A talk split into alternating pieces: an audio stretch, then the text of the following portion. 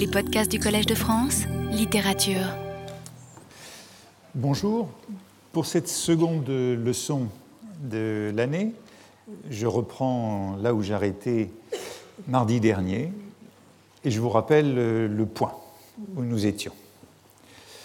J'introduisais l'objet de ce cours et en vous disant que j'allais l'introduire de deux manières successivement. Premièrement, à partir du débat contemporain sur euh, l'écriture de vie, et deuxièmement, en reprenant les choses de manière euh, plus historique. Nous en sommes donc euh, à ce débat contemporain, parce qu'il me semble qu'il est bon de partir d'une problématique actuelle et de se demander pourquoi on aborde cette question. Et je vous disais que dans ce débat contemporain sur l'écriture et la vie et sur le retour d'une écriture de la vie, euh, eh bien, il avait fallu que celle-ci se mette à mit à reconquérir sa légitimité parce que elle était victime de forts préjugés qui venaient de deux bords. Et je vous rappelais que les uns réprouvaient euh, l'abus de la littérature de vie.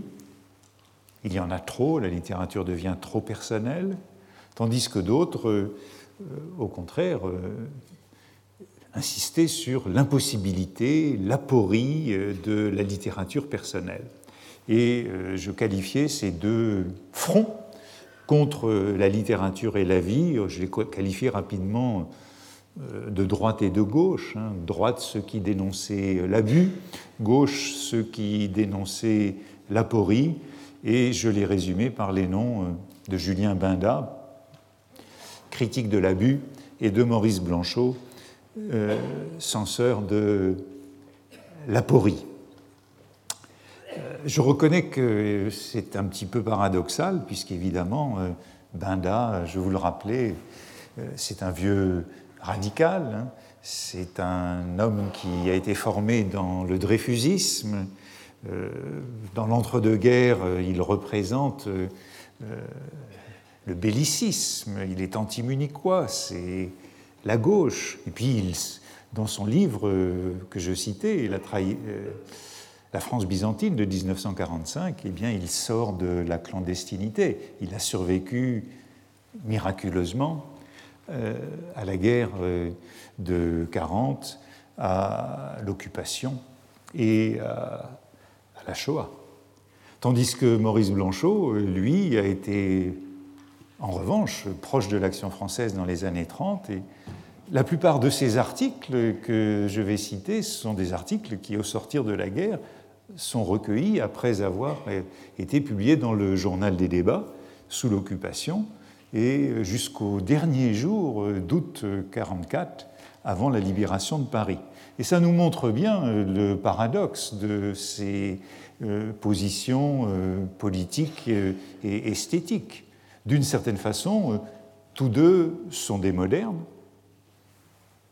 Binda, c'est un moderne au sens de l'insistance sur la raison, sur la rationalité.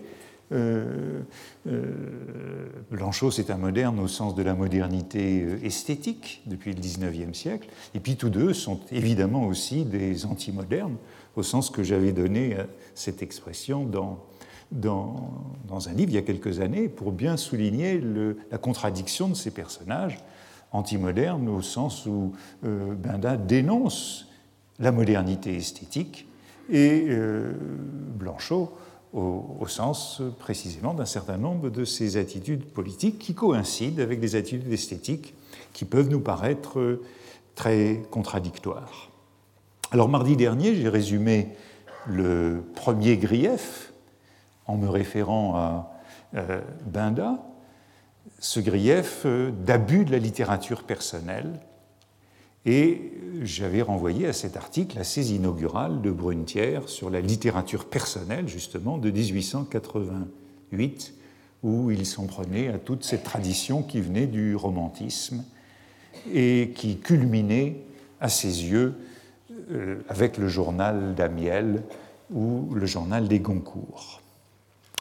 Aujourd'hui, il s'agit de passer au second procès, le procès de l'aporie de la littérature personnelle, de son impossibilité, et je ne vous cache pas qu'il est un petit peu plus difficile à exposer, euh, puisque je le prends chez Maurice Blanchot, et nous savons que Maurice Blanchot n'est pas un auteur euh, d'accès aisé. Pour une deuxième leçon, peut-être n'aurais-je pas dû parler de Blanchot, mais euh, je crois qu'il le faut bien parce que c'est un bon biais pour entrer dans le débat sur l'écriture de la vie dans la période récente. Blanchot, donc, à la différence de Binda, se réclame de cette filière moderne que Binda a dénoncée. Pour, euh, Binda l'a dénoncé pour son renoncement à la généralité, au lieu commun, en faveur d'une écriture trop personnelle, trop réflexive, trop idiosyncrasique. On sait cette filière qui va de Mallarmé à Valérie, au Proust du Contre Sainte-Beuve. S'appuyant sur les mêmes autorités, Blanchot, en revanche, porte à son extrême limite, je crois qu'il est difficile d'aller plus loin, la mise en cause de la méthode biographique pour la lecture des textes. Et je crois que même plus loin encore, au fond de cela, il conteste les fondements de tout rapport entre une vie et une œuvre. Au fond, on pourrait dire avec lui que s'il y a de la vie, eh bien, il n'y a pas d'œuvre.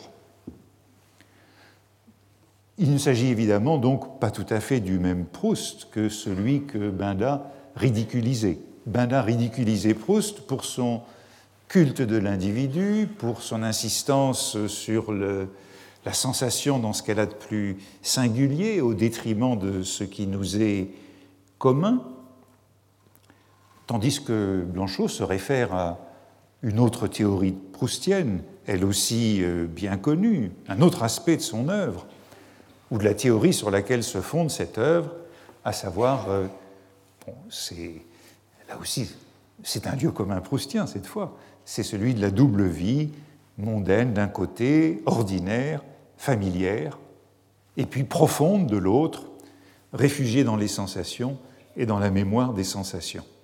Or, euh, on le sait trop, la littérature pour Proust est le produit de l'autre vie, de la seconde vie, non pas de la vie mondaine, ou même, euh, formule souvent répétée, elle est la vraie vie. Vous voyez que ce n'est pas tout à fait la même prémisse que Blanchot va chercher chez Proust, et ce n'est pas non plus tout à fait la même chose dont il hérite de Mallarmé ou de Valéry, lesquels comptent certainement davantage pour lui que ne compte Proust.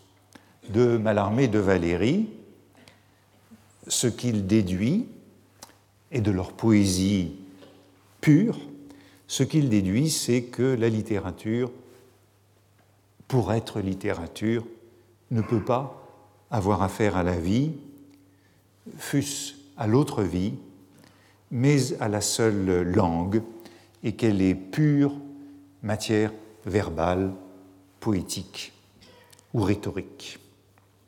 Mais il me semble que ces deux généalogies, celle de la vraie vie, selon Proust, la vie profonde, la vie des sensations, la vie de la mémoire, et celle de la poésie pure, selon Mallarmé et Valéry, emporte pareillement la conclusion que le projet d'écrire la vie est une illusion ou une naïveté. C'est une entreprise aussi absurde qu'un serpent qui se mord la queue, pour dire son paradoxe, ou, que quelqu'un qui met la charrue avant les bœufs, parce que la vie, selon Blanchot, ne précède pas la littérature. Suivant Blanchot, aux antipodes de Binda, donc, le langage et la littérature qui est l'assomption esthétique du langage, instaure non pas un autre moi, mais l'absence de moi, le non-moi. Je le cite, et ce sont dans des textes anciens de Blanchot des années 40, donc au sortir de la guerre, texte conçu durant la guerre. Il est clair, écrit Blanchot, qu'en moi, le pouvoir de parler est lié à mon absence d'être. Je me nomme, c'est comme si je prononçais mon chant funèbre. Autrement dit, euh, la présence réelle pour euh, devenir littérature, pour devenir œuvre, se pétrifie dans l'impersonnel. Quand je parle, je le cite, quand je parle, je nie l'existence de ce que je dis, mais je nie aussi l'existence de celui qui le dit. Le langage est toujours de l'ordre de l'absence. Il nie aussi bien la réalité dont il parle que la réalité de celui qui parle. La littérature suppose donc euh, la mort du sujet. Elle est, dit-il, comme une pierre tombale pesant sur le vide. Vous vous souvenez la semaine passée que je citais rapidement un texte de Roland Barthes auquel j'aurai l'occasion de revenir, où il disait que l'écriture de vie était toujours aussi une thanatographie, une écriture de mort. Je pense que l'inspiration vient de là. Il n'y a pas de littérature pour Blanchot, au vrai sens du mot littérature, sans dépersonnalisation, sans anéantissement de l'être. C'est pourquoi, dit-il, pour que le langage vrai commence, il faut que la vie qui va porter ce langage ait fait l'expérience de son néant. Et cette insistance sur le langage vrai, la littérature vraie, qui ne peut venir à l'être que sur l'expérience de l'anéantissement de la vie. La vie ait fait l'expérience de son néant. Ainsi, la littérature et la vie, l'écriture et la première personne sont par définition incompatibles, contradictoires, antinomiques. Pour passer à l'écriture, pour atteindre à la littérature, et toute écriture n'est pas littérature, pour atteindre à la littérature, il faut en avoir fini avec la première personne et d'une certaine façon avoir sacrifié sa vie à l'œuvre. Et vous voyez qu'étrangement, l'expression, les expressions de Blanchot ne sont pas si différentes de celles que nous avions rencontrées la semaine passée sous la plume de Brunetière. Je vous la rappelle, Brunetière qui disait La littérature est impersonnelle. La littérature est impersonnelle. Par définition, elle ne fait pas exception de la personne. Et ce qui est personnel, poursuivait Brunetière, n'est pas encore devenu littéraire. Pas encore devenu littéraire. Il faut qu'il y ait un, surmontement de la personne, de l'individu, pour qu'il y ait littérature. Vous voyez que cette formule de Brunetière, au fond, on la pourrait la retrouver chez Blanchot. Évidemment, le sens n'est pas tout à fait le même. Ce que Brunetière défendait, c'était la littérature classique, par opposition à la littérature romantique. C'était la littérature classique qui allait au-delà de la personne. Brunetière défendait le classicisme dans sa visée générale ou même universelle contre une tradition qui, depuis le romantisme, allait vers euh, l'individu. Mais derrière cette différence apparente entre un Brunetière et un Blanchot, il se pourrait bien que Blanchot, qui au fond avait une formation proche des ennemis du romantisme, de Maurras et de Brunetière, proche de ces ennemis du romantisme, fasse l'apologie du romantisme comme un nouveau classicisme, fasse l'apologie d'une littérature venue du romantisme sous prétexte qu'elle serait par définition impersonnelle. Même s'il y est question du jeu, ce n'est plus le jeu de la personne. La littérature est impersonnelle par définition, par essence. Pour qu'il y ait littérature, l'anéantissement de la vie est indispensable. Alors cette expérience que Blanchot décrit comme l'expérience fondamentale du passage à la littérature, c'est quelque chose qu'il trouve représenté de manière exemplaire chez Kafka.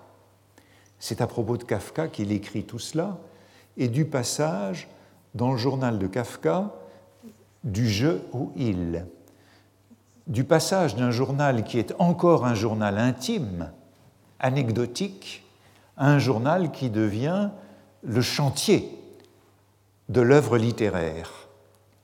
Et, pour ainsi dire, ce que découvre Blanchot dans ce journal de Kafka, c'est justement comment le personnel devient impersonnel, comment le personnel devient littéraire. Écrire, dit-il, c'est briser le lien qui unit la parole à moi-même, c'est en outre retirer le langage au cours du monde. Il y a toujours ce double aspect, hein, retirer le langage au monde et briser le lien qui unit la parole à une première personne. L'écrivain, dit-on, renonce à dire je. Alors quand Blanchot écrit l'écrivain, dit-on, renonce à dire, à dire je, je ne sais pas très bien à quel vox populi il se réfère, ce dit-on euh, qui euh, affirme que l'écrivain renonce à dire je. Évidemment, on pense à quelque chose comme euh, cette dénonciation chez Pascal de Montaigne, que j'évoquais la semaine passée justement avec Brunetière, puisque c'était son exemple du début de la littérature personnelle, cet aspect haïssable du moi. Sans doute pense-t-il à quelque chose de cet ordre. En tout cas, la révélation qu'il trouve chez Kafka va plus loin. Kafka, dit-il, remarque avec surprise, avec un plaisir enchanté, qu'il est entré dans la littérature dès qu'il a pu substituer le il au je.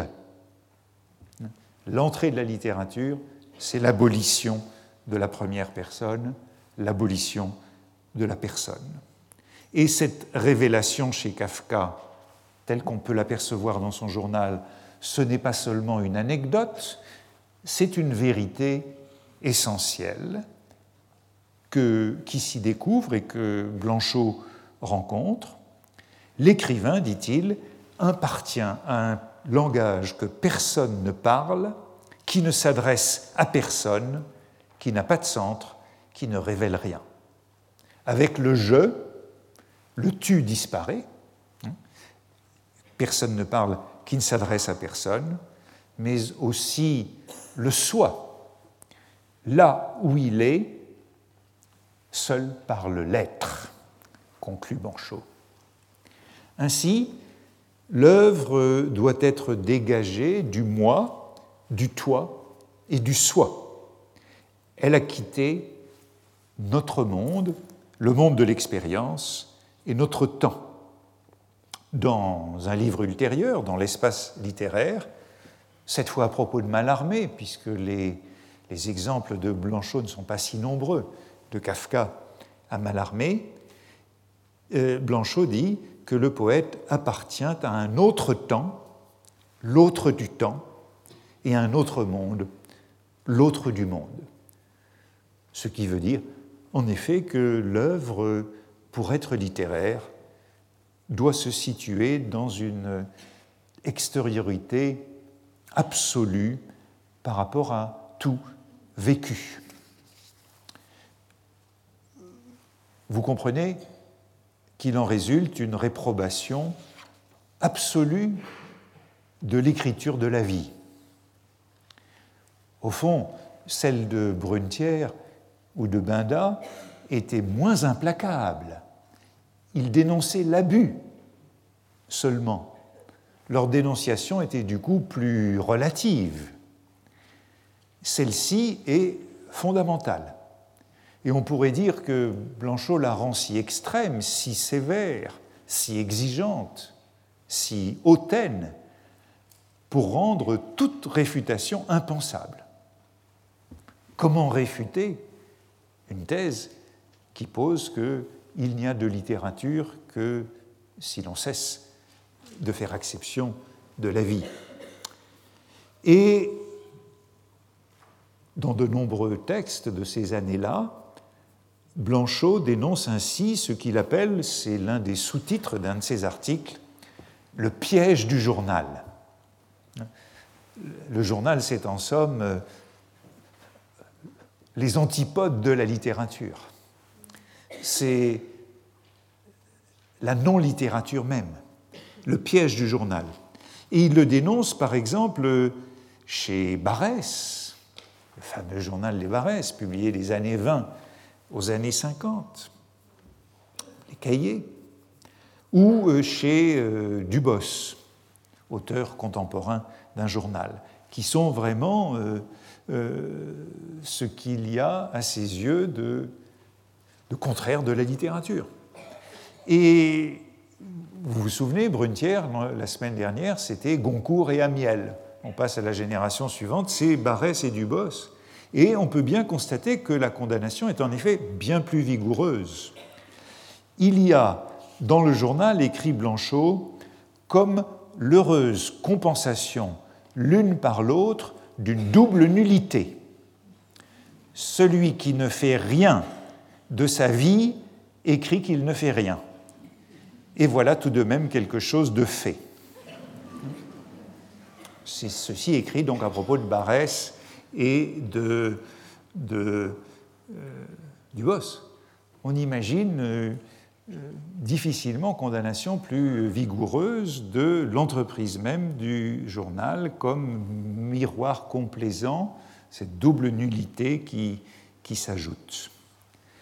Comme Joubert le notait en 1803, tenir son journal, c'est ce type de formule qui justifie la condamnation de Blanchot, Tenir un journal, disait euh, Joubert, c'est être le témoin, le confident, l'arbitre de tout ce qu'on fait et de tout ce qu'on dit et de tout ce qu'on pense. C'est à la fois mener et contempler sa vie. Eh bien, pour Blanchot, se mener et contempler, euh, euh, ben, la somme est nulle. Et Blanchot s'étonne justement que les écrivains, les vrais écrivains, tiennent quand même un journal. Virginia Woolf, qui est un vrai écrivain, pourquoi écrit-elle un journal? Eh bien, parce que la littérature euh, fait peur, parce que la littérature est dangereuse. Le journal apparaît bien ici, chez Virginia Woolf, comme un garde-fou contre le danger de l'écriture. Et à propos de Kafka, c'est la même chose. Vous avez entendu ce qu'il disait tout à l'heure. Dans le journal, on voit euh, comment Kafka saute le pas depuis l'anecdotisme du journal intime jusqu'à la véritable littérature. Et euh, comment alors sauver ce journal que Kafka continue de remplir?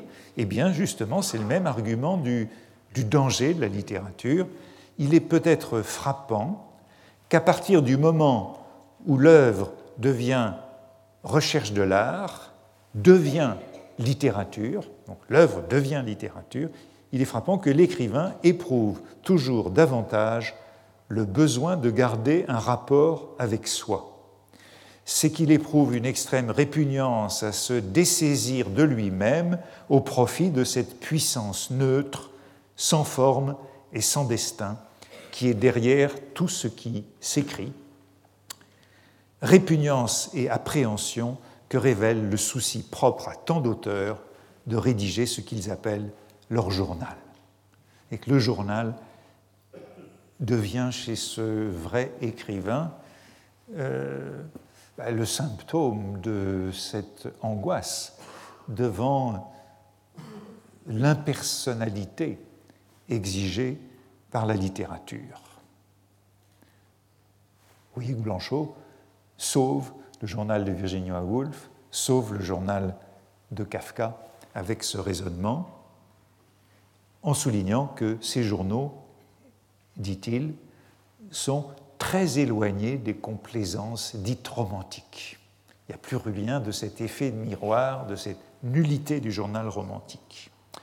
Le journal n'est pas essentiellement confession, chez Kafka ou Virginia Woolf, récit de soi-même, c'est un mémorial. C'est un mémorial.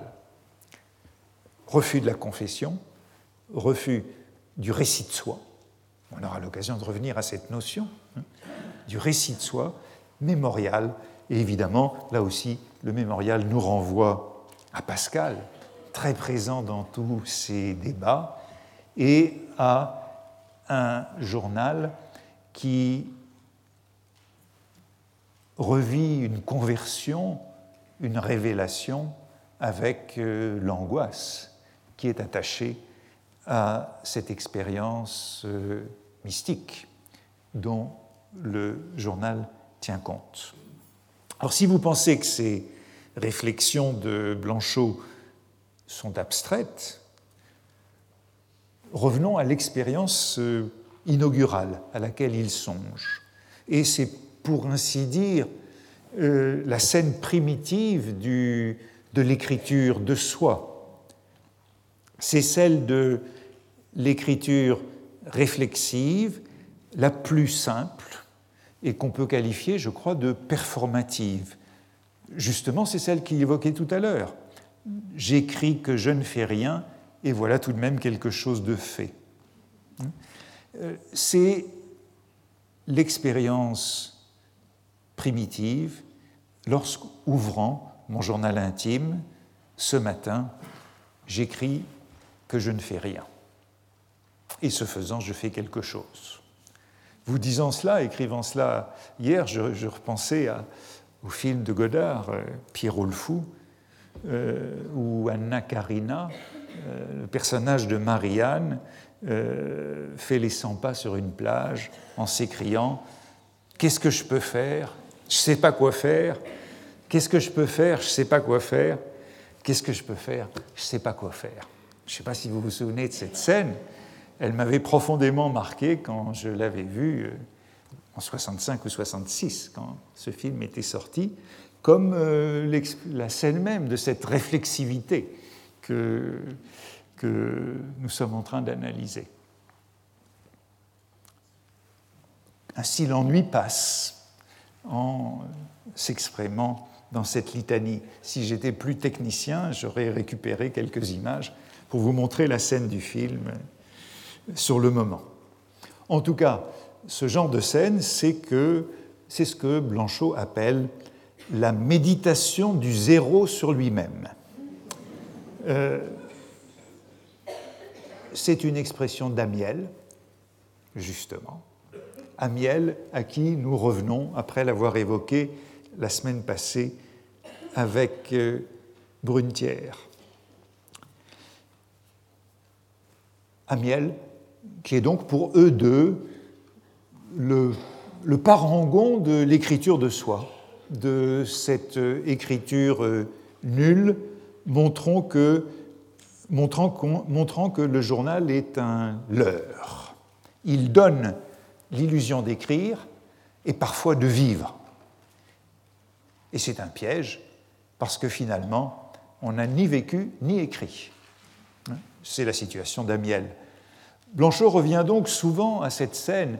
En fait, il, parle très souvent de cette scène, en quelque sorte inaugurale, de l'écriture de la vie, où euh, j'inscris sur une feuille de papier, sur dans un cahier, dans un carnet, euh, non plus la formule circulaire, je ne fais rien, mais, pour ainsi dire, la phrase qui suit et qui se présente comme son euh, élaboration la plus immédiate simple copule avec un adjectif je suis seul ou je suis triste. Phrase inaugurale de cette écriture de soi. C'est cette phrase-là qui avait fourni l'ouverture, c'est l'incipit, du premier livre de Blanchot, son premier livre de critique, Faux pas, en 1943, qui sont donc des chroniques du journal des débats de la guerre. Ce sont les premiers mots du livre, de son faux pas de 1943. Un écrivain qui écrit Je suis seul, ou comme Rimbaud, Je suis réellement d'outre-tombe, peut se juger assez comique. Il est comique de prendre conscience de sa solitude en s'adressant à un lecteur et par des moyens qui empêchent l'homme d'être seul. Vous le voyez, Blanchot s'interroge sur cette phrase Je suis seul, phrase écrite qui se nie elle-même, se vide de son sens, dans la mesure où euh, on peut se souvenir des contributions euh, à toutes ces réflexions d'Émile Benveniste, du linguiste Émile Benveniste, dans ses réflexions sur l'énonciation. Euh, cette phrase se vide de son sens dans la mesure où elle postule un tu. Benveniste nous apprenait comment il n'y a pas de je sans tu. Et le je suis seul ainsi se nie lui-même, un peu comme le je ne sais rien de Montaigne, qu'il transposait pour cette raison en une question que sais-je? Pour Blanchot, l'écriture intime ne, ne tient pas debout. Elle est absurde. C'est pourquoi elle est comique. Elle présente le comique de l'absurde. Rien de plus absurde qu'Amiel, dont Blanchot nous dit par exemple que, se retournant vers les 14 000 pages où sa vie s'est dissoute, il y reconnaît ce qu'il a ruiné artistiquement et scientifiquement par une paresse occupée et un fantôme d'activité intellectuelle. L'écriture de soi, c'est cette paresse occupée. Or, euh, poursuivait Blanchot dans cet incipit de faux pas, son premier livre de critique, à propos de l'improbabilité de cette phrase Je suis seul, ces apories du langage sont rarement prises au sérieux. Un tel paradoxe de l'écriture, une telle aporie du langage, a pourtant été relevé justement par Pascal, si présent dans toute cette réflexion, lorsqu'il signalait ainsi, euh, c'est un fragment des pensées bien connu, lorsqu'il signalait ainsi cette dimension euh, performative de l'énonciation. Pensée échappée, je la voulais écrire, j'écris au lieu qu'elle m'ait échappé. C'est une phrase que, que Barthes cite à plusieurs reprises comme l'exemple de cette euh, circularité, justement, de ce second degré, de ces métalangages. Pensée échappée, je la voulais écrire, écrire j'écris au lieu qu'elle m'ait échappé. Blanchot développe plus longuement cette aporie de l'écriture personnelle dans La part du feu, à propos de Kafka, toujours. Le mystère est le suivant. Je suis malheureux, je m'assieds à ma table et j'écris Je suis malheureux. Comment est-ce possible? On voit pourtant cette on voit pourquoi cette impossibilité est étrange et jusqu'à un certain point scandaleuse. Mon état de malheur signifie épuisement de mes forces, l'expression de mon malheur, surcroît de mes forces. Du côté de la douleur, il y a impossibilité de tout, vivre, être, penser. Du côté de l'écriture, possibilité de tout, mots harmonieux, développement juste, image heureuse. Vous voyez quelle est l'étrangeté ou le scandale, selon Blanchot. Au fond, ce sont ceux de toute littérature à la première personne. Si l'expression littérature à la première personne n'est pas, pas une contradiction dans les termes, c'est ça l'aporie pour Blanchot, c'est l'expression littérature à la première personne. Il n'y a pas de littérature à la première personne, puisque la littérature suppose la, la non-personne. Et voilà ce paradoxe soulevé ici. J'écris je suis malheureux. L'état de malheur empêche d'écrire et l'écriture elle-même, si elle est harmonieuse, eh bien, détruit cet état. La poésie lyrique, ben justement, on sait que sa place dans la littérature n'a pas été assurée avant longtemps puisqu'elle ne figurait pas dans la poétique d'Aristote. Et elle ne figurait pas dans la poétique d'Aristote justement parce qu'elle était à la première personne, qu'elle exprimait la première personne.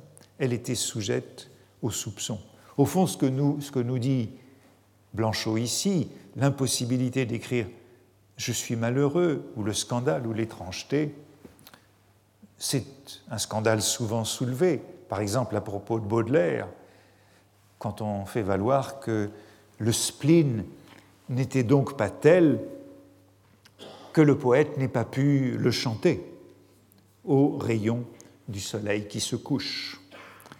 D'où l'idée que toute écriture à la première personne est insincère, mensongère, voire une imposture. Si j'écris je suis malheureux, il y a là un demi-mensonge, puisque je l'écris. C'était le même reproche que Valérie formulait à l'encontre de Pascal. C'est dans un texte célèbre de Valérie, Variation pour une pensée, que l'on retrouve dans Variété.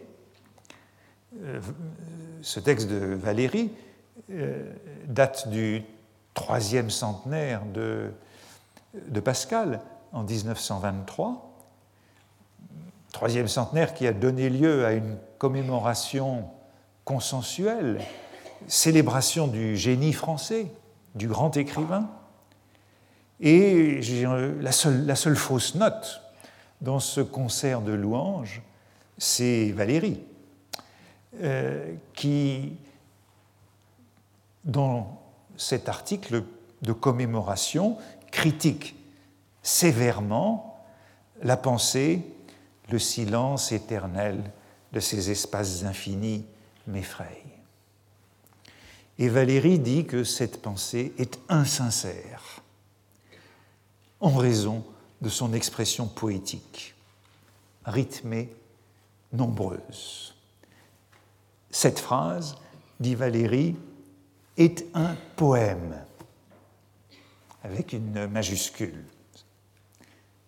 Poème, elle ne peut être qu'artificielle, artificieuse, produit de l'industrie, ce qui revient à nier la pensée qu'elle exprime en la sublimant dans une formule heureuse et apaisée. Une phrase bien accordée, dit Valérie, exclut la renonciation totale. Une détresse qui écrit bien n'est pas si achevée qu'elle n'ait conservé du naufrage quelque liberté de l'esprit, quelques sentiments du nombre quelques logiques et quelques symboliques qui contredisent ce qu'ils disent. Je vois trop la main de Pascal.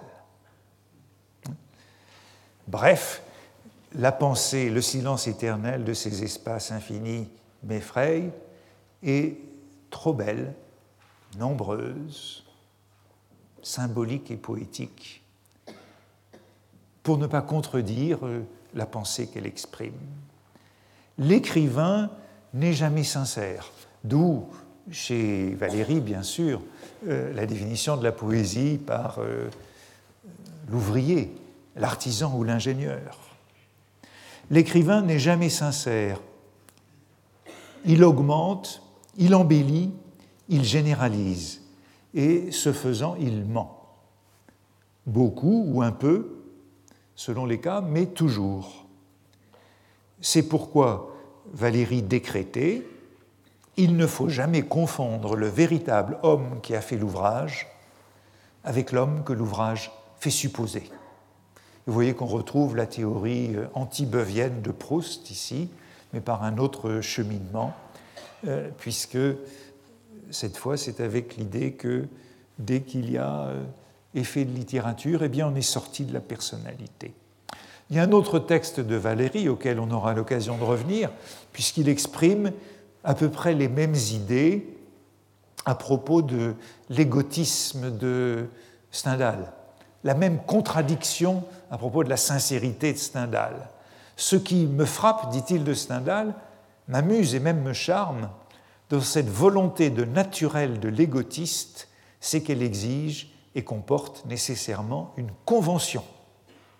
On aura l'occasion d'y revenir, mais vous voyez, cette fois-ci, c'est le naturel, soit naturel, qui suppose de nouveau que, immédiatement, dès qu'on l'a dit, on sort du naturel et que ce soit une convention.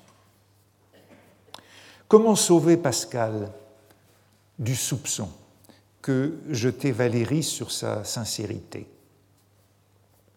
Blanchot, pour qui Pascal n'était pas coupable, pas passible de ce grief de duplicité poétique, s'y est repris à plusieurs fois pour chercher à l'innocenter. Il veut innocenter Pascal, comme il veut innocenter Kafka. Kafka tient un journal, mais ce n'est pas un journal romantique. Euh, cette pensée de Pascal, il faut la sauver. Et euh, dans La part du feu, en ouvrage de 1949, Blanchot réfute la gêne de Valérie devant ce bien écrire de l'angoisse dans les pensées, en niant que ce bien écrire ait été délibérément recherché par Pascal, ou même que Pascal en fut conscient.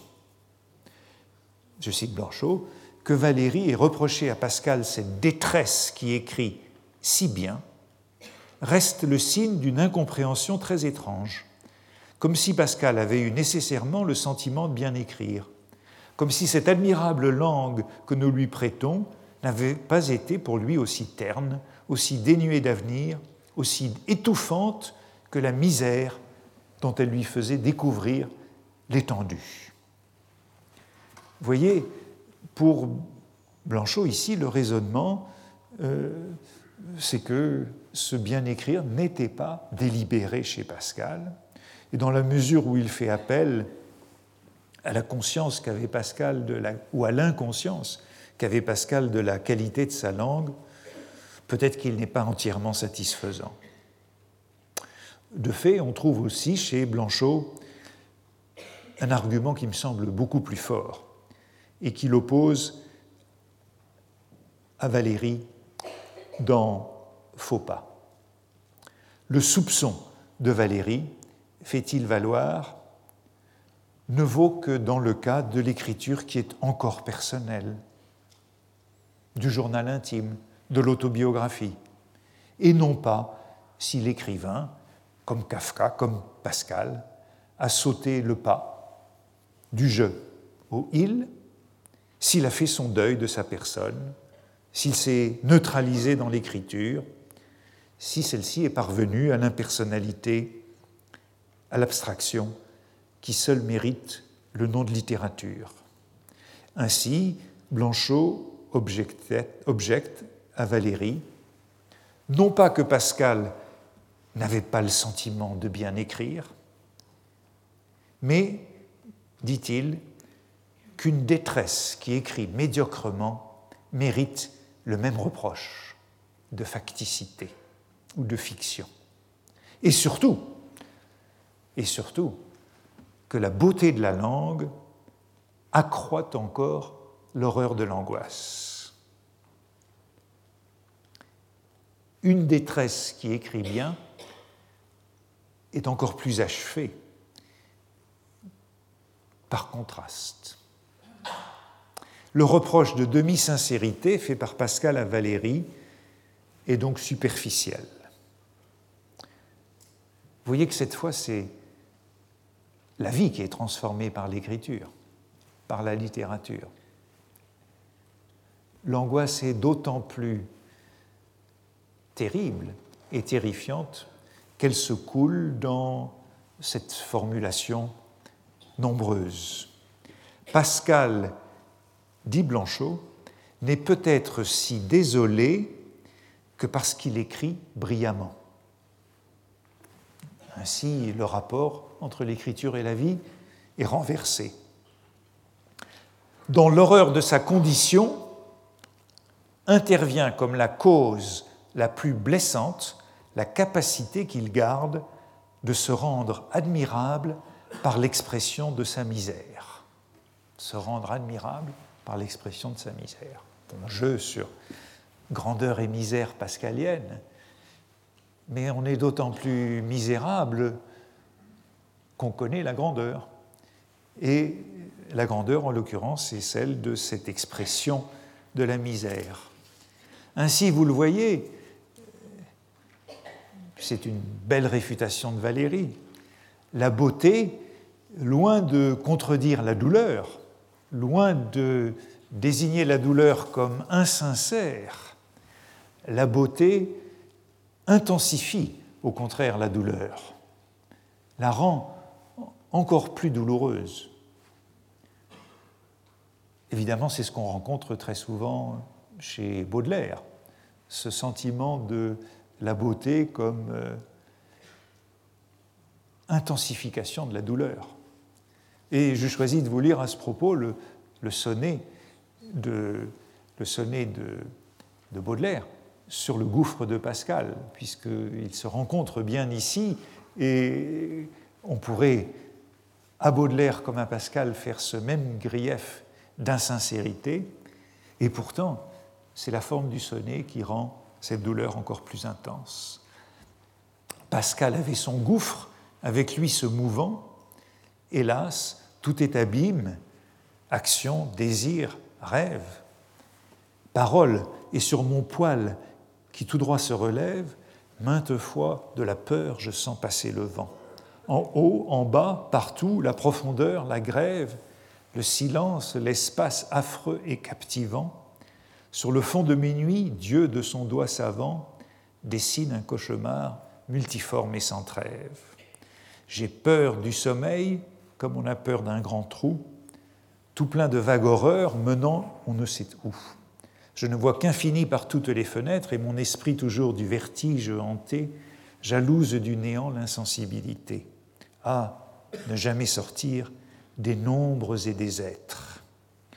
Le sonnet de Pascal par sa forme, le sonnet de Baudelaire, par sa forme même, rend l'angoisse encore plus grande, multiforme, diffuse, totale, non seulement verticale, mais plate, avec cette image de la grève de la mer qui se retire.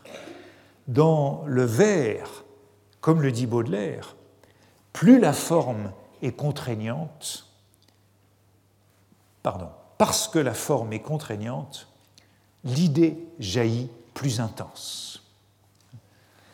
Et on pourrait donc répondre avec cette formule à Valérie et à ses objections d'insincérité. Bien sûr, ce n'est pas une pensée nouvelle.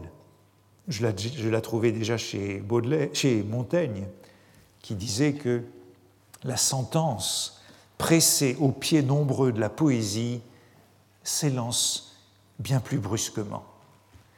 C'est une idée très baudelairienne hein, lorsqu'il parle de, de, la croix et de l'infini dans le fini, comment le fini accroît l'intensité de la sensation.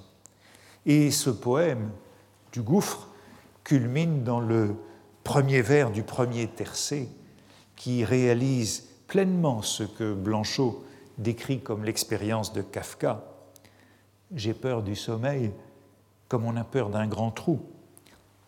Avec euh, ce verre qui décroche, hein, avec euh, ce verre qui est lui-même euh, troué, hein, avec ce monosyllabe inaccentuable à la césure, comme j'ai peur du sommeil, comme on a peur d'un grand trou. Comme le dit fort justement Blanchot, l'écrivain souffre d'être l'interprète heureux de son malheur. Il suffoque de cette liberté d'esprit qu'il conserve et qui lui permet de voir où il est. Il est déchiré par l'harmonie de ses images, par l'air de bonheur que respire ce qu'il écrit. Il ressent cette contradiction comme ce qu'il y a de nécessairement accablant dans l'exaltation qu'il y trouve et qui achève son dégoût. Bref, vous le voyez, loin que la beauté de la forme incrimine la sincérité des sentiments, au contraire, comme le souligne Baudelaire et comme le souligne Blanchot, elle aiguise la douleur.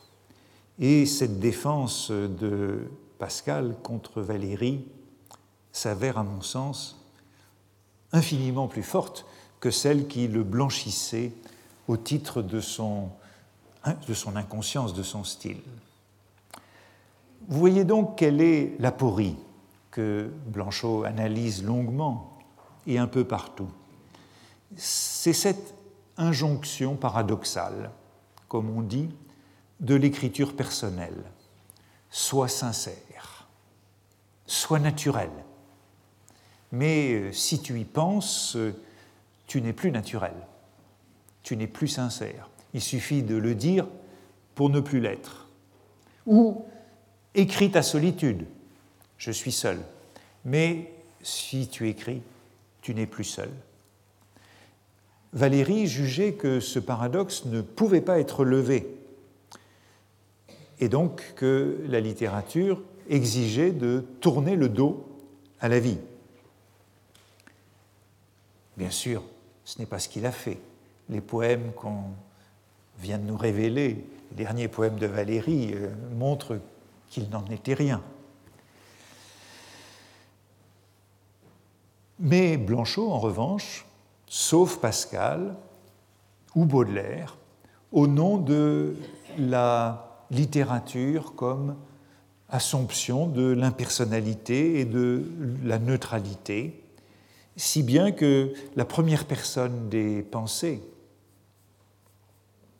comme ces espaces infinis qui m'effrayent, ou que la première personne des fleurs du mal, comme dans ce poème que je viens de vous lire, cette première personne n'est plus celle qui faisait l'expérience de la tristesse ou de l'angoisse, mais un moi totalement, absolument impersonnel. Blanchot, je crois que c'est aussi une manière de répondre à tous les censeurs du romantisme, y compris euh, Maurins et Brunetière, sauve la littérature à la première personne, depuis le romantisme, au nom de son affinité avec le classicisme comme absolu littéraire. C'est l'expression qui a été utilisée à propos du romantisme par les, dans le cercle d'Iéna l'absolu littéraire. Et au fond, il nous dit que Baudelaire et Kafka sont aussi impersonnels que Pascal, atteignent à la même impersonnalité, même s'il s'agit d'une première personne. Vous voyez que l'aporie, mais le chemin est ardu. Blanchot nous montre aussi comment elle peut être résolue. Depuis Blanchot, on a connu, bien sûr, d'autres variantes plus radicales de la thèse de l'incompatibilité de la littérature et de la vie.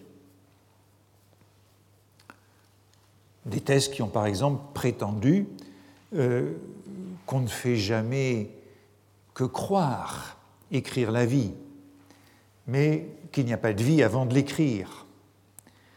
La solution de Blanchot, qui était subtil et qui sauvait un certain absolu de la littérature, a par exemple été radicalisé.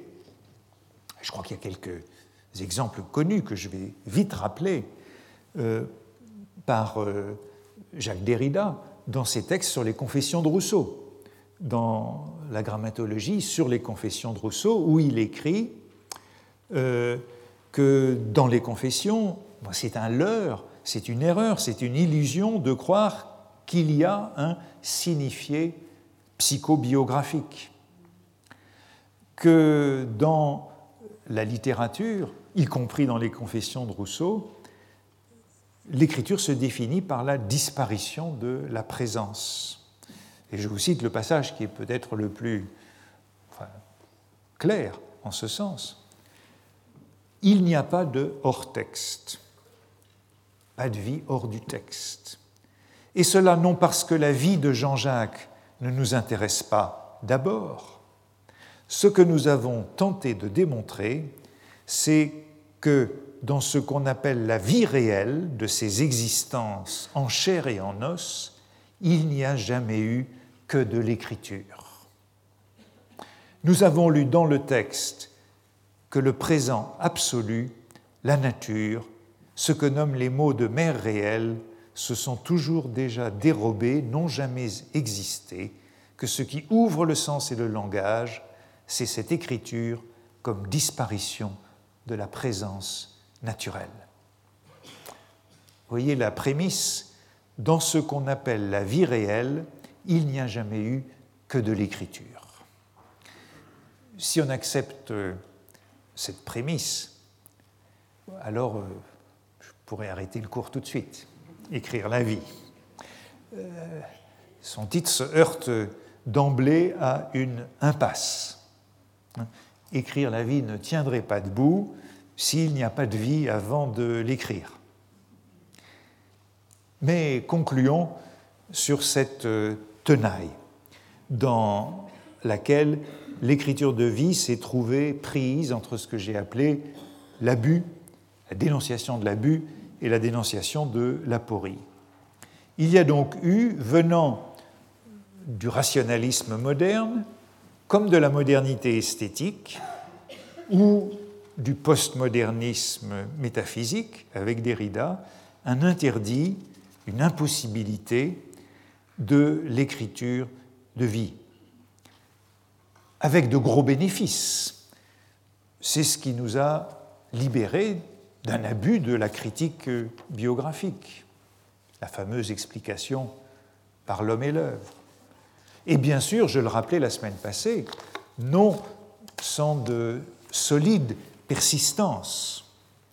Je rappelais la thèse euh, du philosophe allemand Siegfried Krakauer, hein, ce qu'il appelle la non-simultanéité des contemporains. Il se peut qu'on n'ait jamais autant raconté sa vie qu'à une époque où euh, certains proclamaient qu'il n'y avait jamais eu que de l'écriture. Et on peut aussi, pour finir, rappeler que ceux-là même qui professaient de telles théorie euh, n'était pas sans de sérieuses contradictions, ironies ou pieds de nez, car eux-mêmes restaient attachés à la vie des auteurs.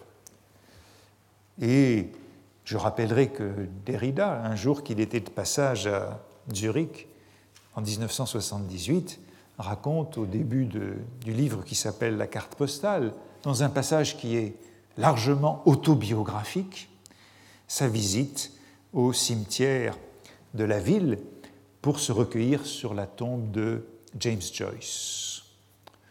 L'auteur était donc encore important et on n'avait pas cessé de le cultiver, même de la part de ceux qui avaient professé les thèses les plus extrêmes sur la séparation de la littérature et de la vie. Merci. Retrouvez tous les podcasts du Collège de France sur www.collège-de-france.fr.